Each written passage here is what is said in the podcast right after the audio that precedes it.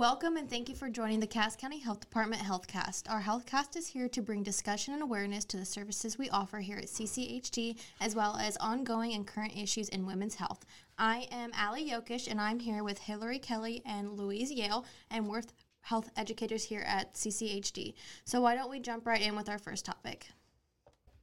So it is allergy season. Allergies, allergies, allergies. There are so many individuals that suffer from some sort of allergy, whether it's pollen or weeds, you got food, or from insect bites. Allergies plague so many people in the United States. So in the United States, there's 32 million people that suffer from f- just food allergies, and 81 million people that suffer from seasonal allergies, which is about 67 million adults and 14 million children. So Allergies are considered, yeah, the sixth leading cause of chronic illness, which we wouldn't think um, in the US and can cost quite a bit of money for people, um, with the overall cost of nasal or your seasonal allergies being between three to four billion, that's with a B, each year, and food allergies costing about 25 billion each year. So I think we all are familiar with the, the coming allergy season and dreading that time of year. Um, if not personally yourself, but maybe for someone you know that suffers from some type of allergy, whether it's seasonal or not. So I think we're all affected by allergy, allergies, whether we kind of realize it or not. So, what is an allergy? Now, that's a really great question, Hillary. An allergy is when your immune system reacts to a foreign substance called an allergen. This could be something you eat, inhale into your lungs, or something that gets injected to your body, such as a sting or something you touch. When someone has an allergy, their immune system makes antibodies that identify that particular allergen as harmful, even though it isn't.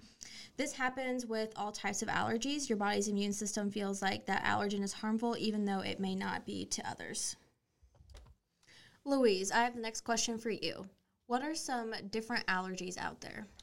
Oh, there are so many. There's a very variety or big variety of allergies that um, are experienced by Americans these days. Um, some of the biggest ones you'll see are the indoor-outdoor allergies, which are more airborne, such as like your pollen um, from trees, grasses, and weeds. Um, you also got dust mite or mold spores in the air, along with pet dander that you can find inside from any of your pets there. Um, this is diagnosed as your seasonal allergic rhinitis, or also called hay fever. Um, there are also skin allergies, which a good number of people suffer from. Um, eczema is a very common one for people, which is also called dermatitis. Um, this affects the skin, causing rashes and some itchy, dry skin in various parts of the body. Um, then you have people that have allergic reactions to various types of metals that touch the skin, like nickel is a big one, um, where you can see people get a rash from it from being in contact with the skin. Um, other things that could affect the skin are like certain fragrances, cobalt, or other chemical compounds that you find in some personal care products. So, another type of allergy is insect bites. Um, people that have insect allergies are often allergic to like bee, wasp, and ant stings. Uh, cockroaches and dust mites may also cause nasal or some, some skin allergy symptoms. Um, insect sting insect sting allergies affect about 5% of the population, but sometimes can be the deadliest if not treated very quickly.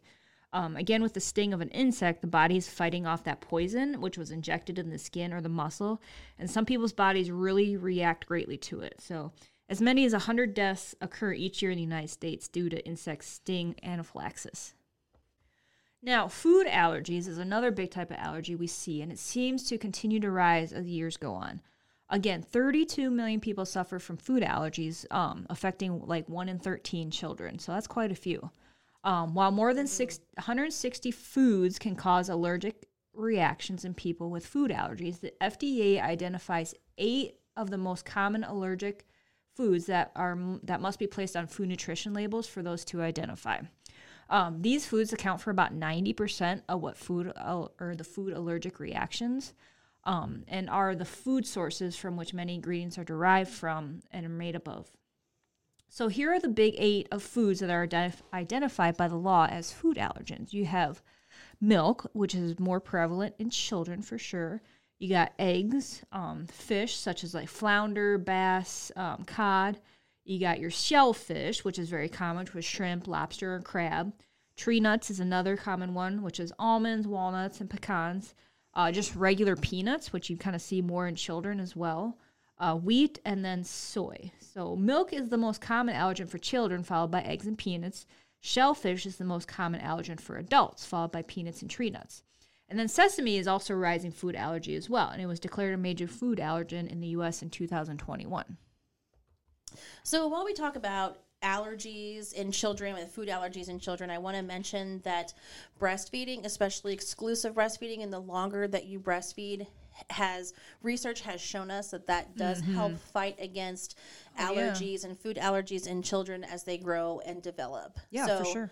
Allergies are something. Food allergies in kids are something that's extremely easy to confuse with a number of other conditions Oh, yeah. that babies might become afflicted with, or even toddlers become afflicted with. But um, the the the odds of becoming truly allergic to these foods, especially milk, is is greatly decreased if breastfeeding is is done in the first six months of life. Yeah.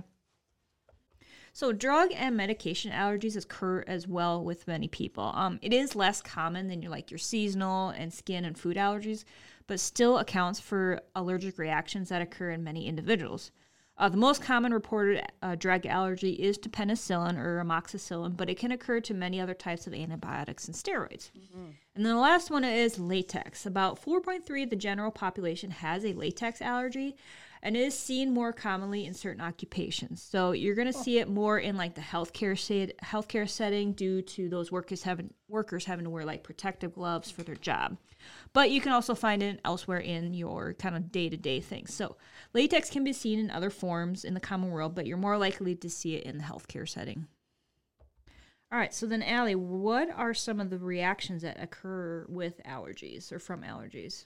So, really, depending on the type of allergy, your reaction is going to vary. For your seasonal allergies or hay fever, your typical symptoms are going to be sneezing, stuffy nose or runny nose, watery eyes, itchy nose and eyes, or itchy roof of the mouth. And skin allergies can have similar symptoms, but you're going to see more of the following, which is rash, itching, redness and swelling, raised bumps, um, scaling of the skin, like flaking of the skin, and cracked skin, which can lead to open sores. So you definitely want to take care of those. Now, food and insect bite allergic reactions can vary as well. We'll talk about these together because the symptoms are very similar. Some of them can be minor, while others can be severe enough to cause hospitalization.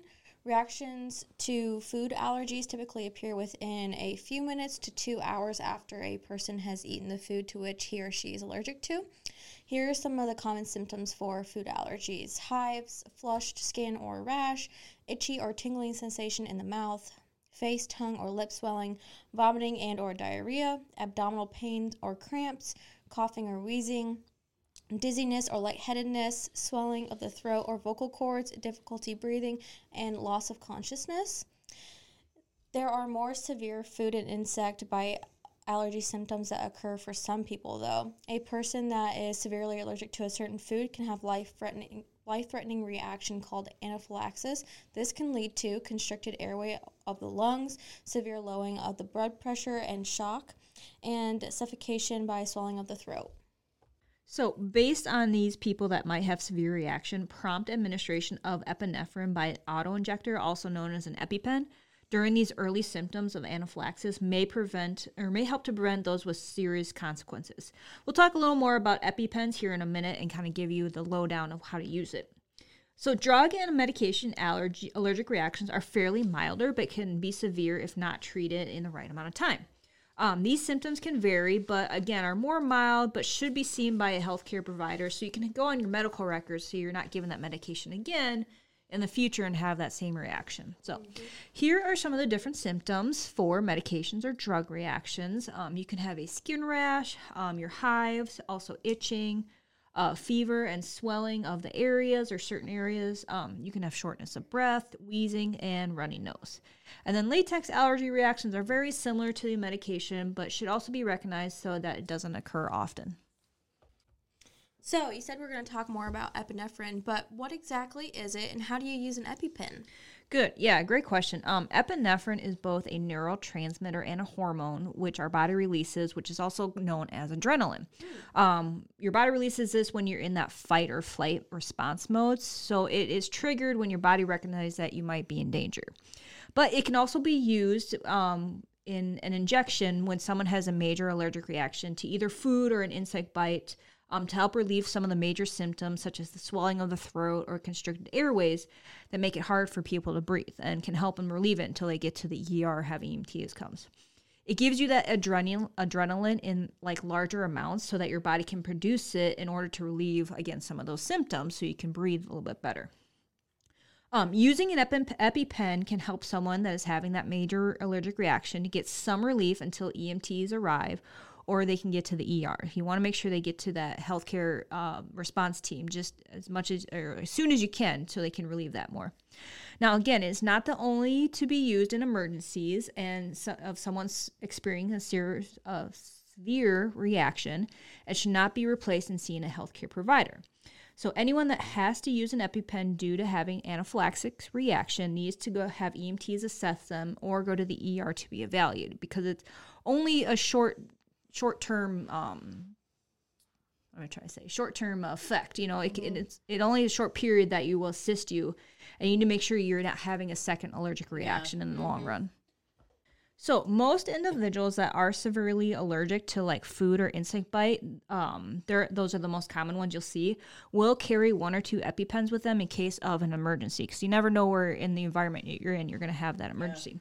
So the pen will have instructions on how to use it if you need to help administer it to that person if they're having that allergic reaction, because sometimes they're in a state that they cannot do it themselves, so you may have to do it for them. So you grab the pen around the middle so that both ends are exposed. Um, you want to make sure that your hand is clear from the needle so you don't get stuck instead of the person that needs it. Um, there is a blue end and an orange end to this uh, pen.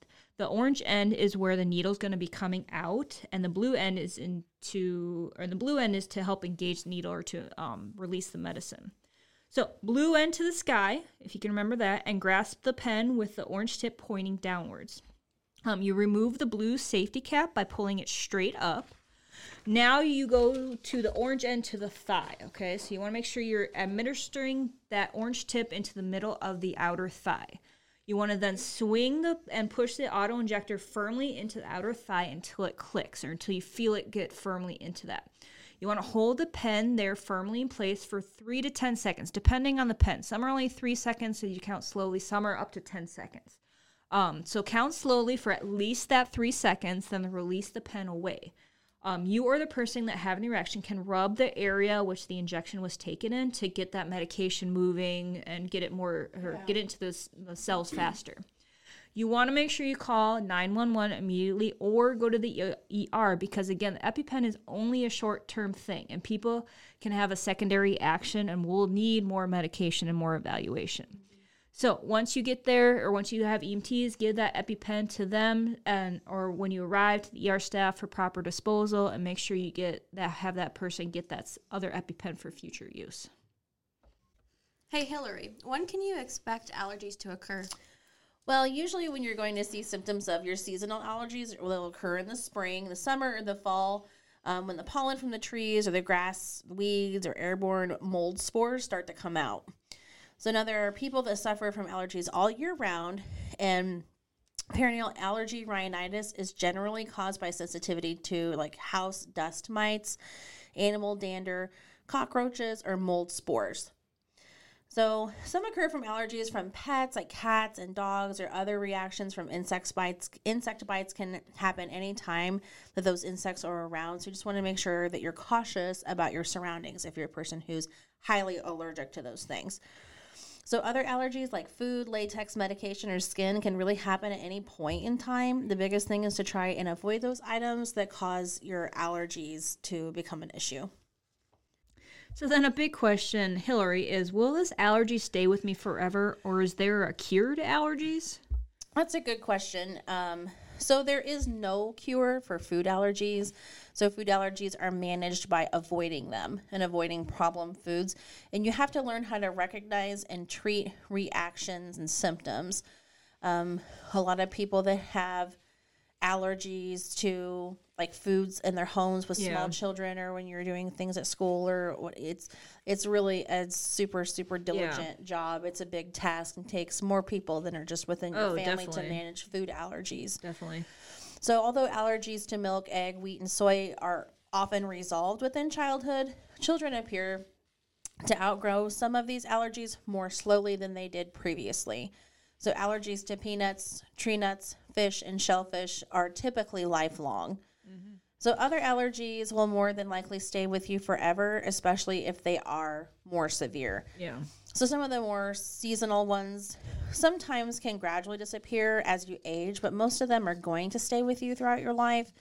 And once you're diagnosed, allergic rhinitis treatment options are avoidance, eliminating or decreasing your exposure to the irritants or the allergens that trigger your symptoms, medication, and immunotherapy, which are allergy shots. Yeah.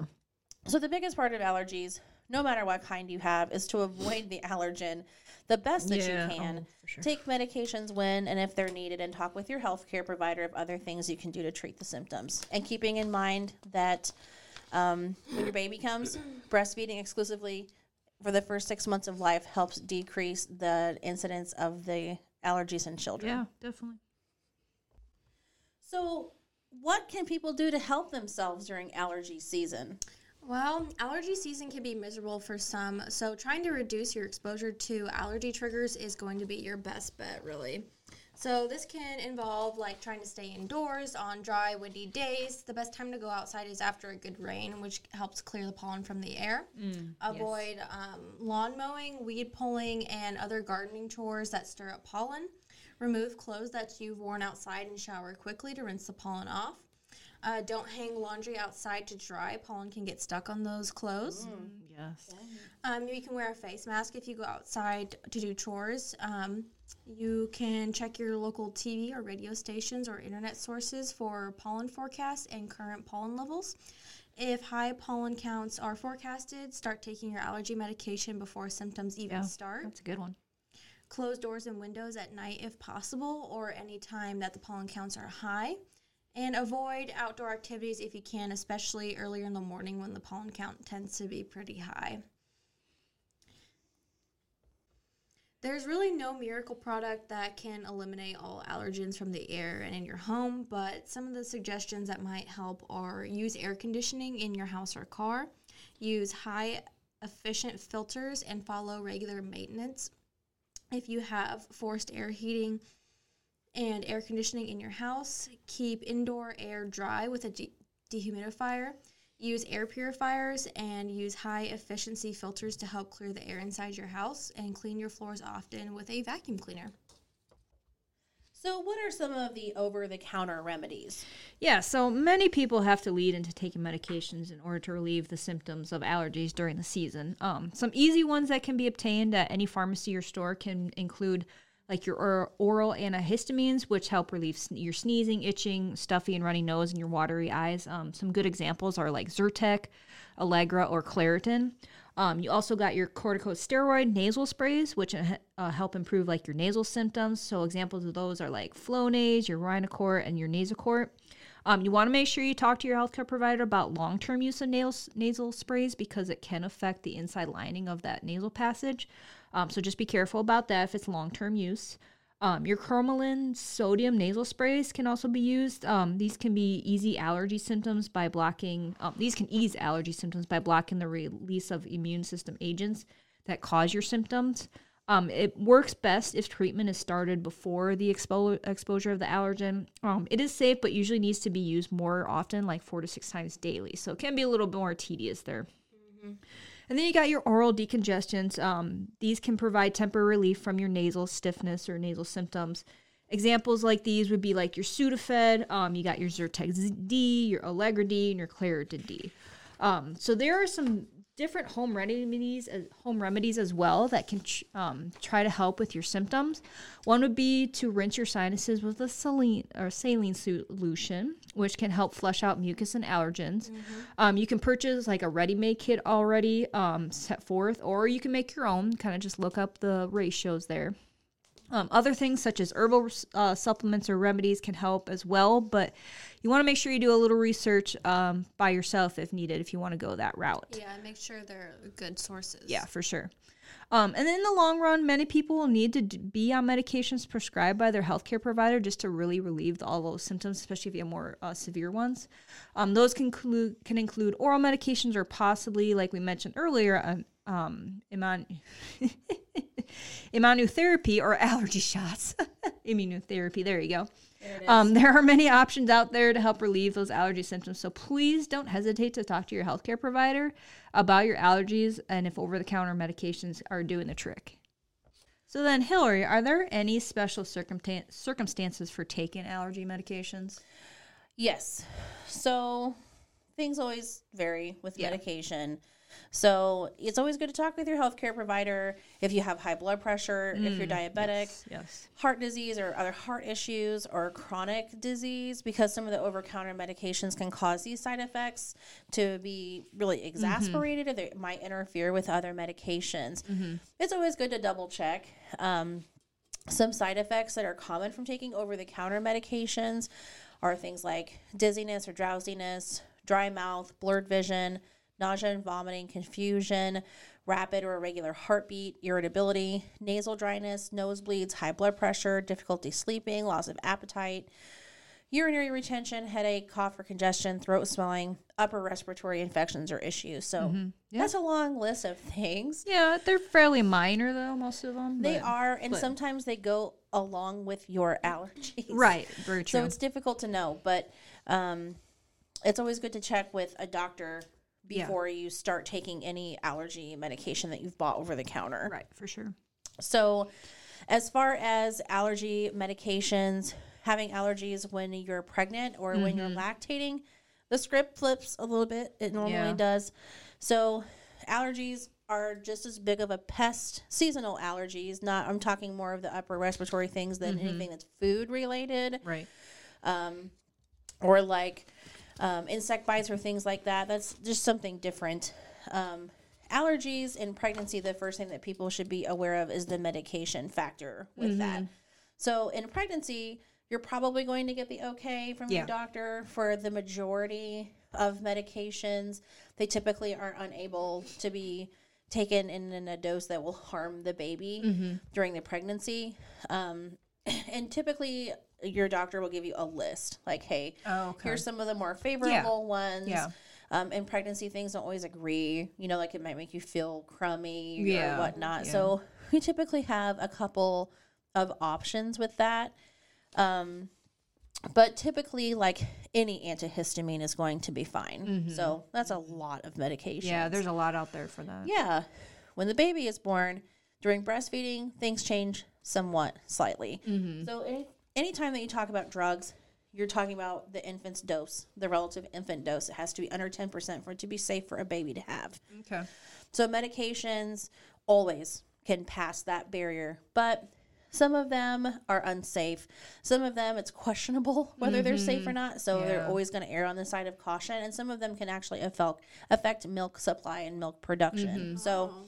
a lot of decongestants, especially Sudafed, has an active ingredient of the pseudoephedrine, and that will reduce milk supply. So in in studies, it's shown that it's rapid in some cases, and it can decrease supply by almost twenty five percent. Oh my gosh. Okay.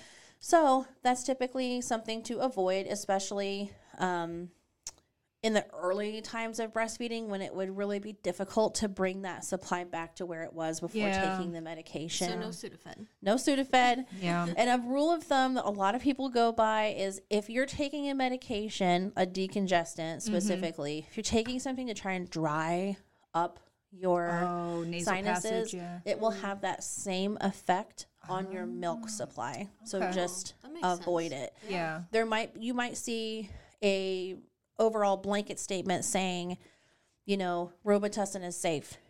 It depends. There's so many, so many, so many subgroups of Robitussin. Mm-hmm. There's a daytime, there's a nighttime, there's a DM, there's a da da da da da. They have different ingredients. So depending on the drug that's active within that that mm-hmm. Robitussin you're choosing, flips the script. You may not mm-hmm. want to take that now. So you're really looking for like active ingredients, active agents, especially now when a lot of allergy medications or cold and sinus or flu, they're like collaboratives. You know what I mean? It's like they're trying to kill as many birds with one stone as possible in these combination cold and cough deals. Right. So, um, decongestions should also be avoided within the first three months of pregnancy too.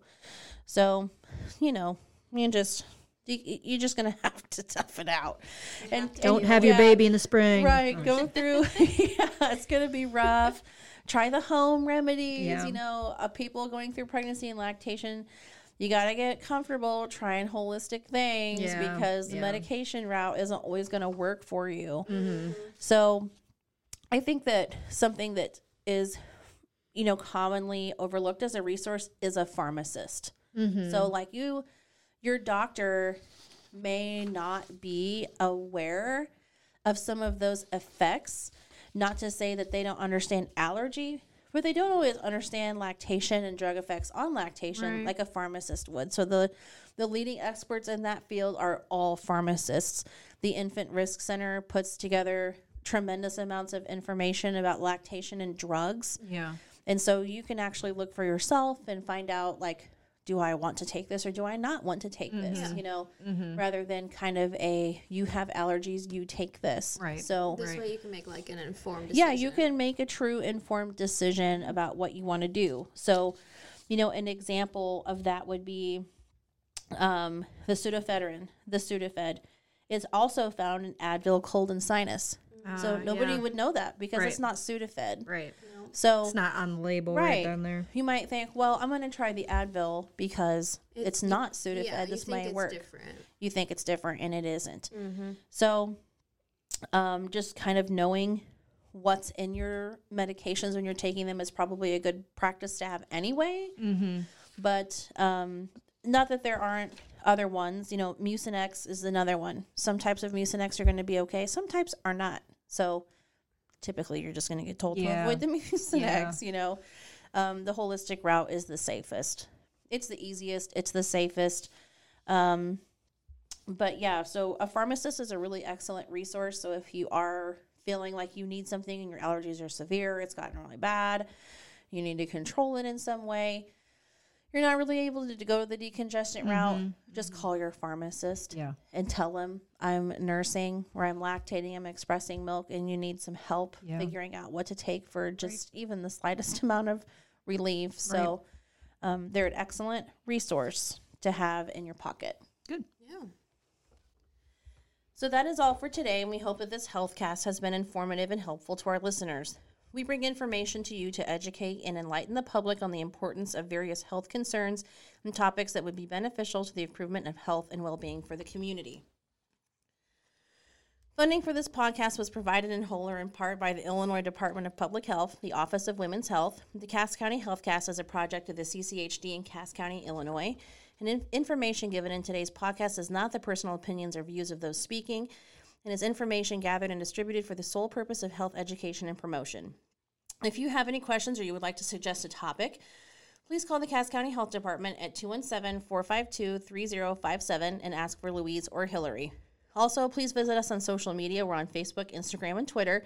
And visit us at our website at www.cascohealth.org. Thanks for listening, and until next time, stay well.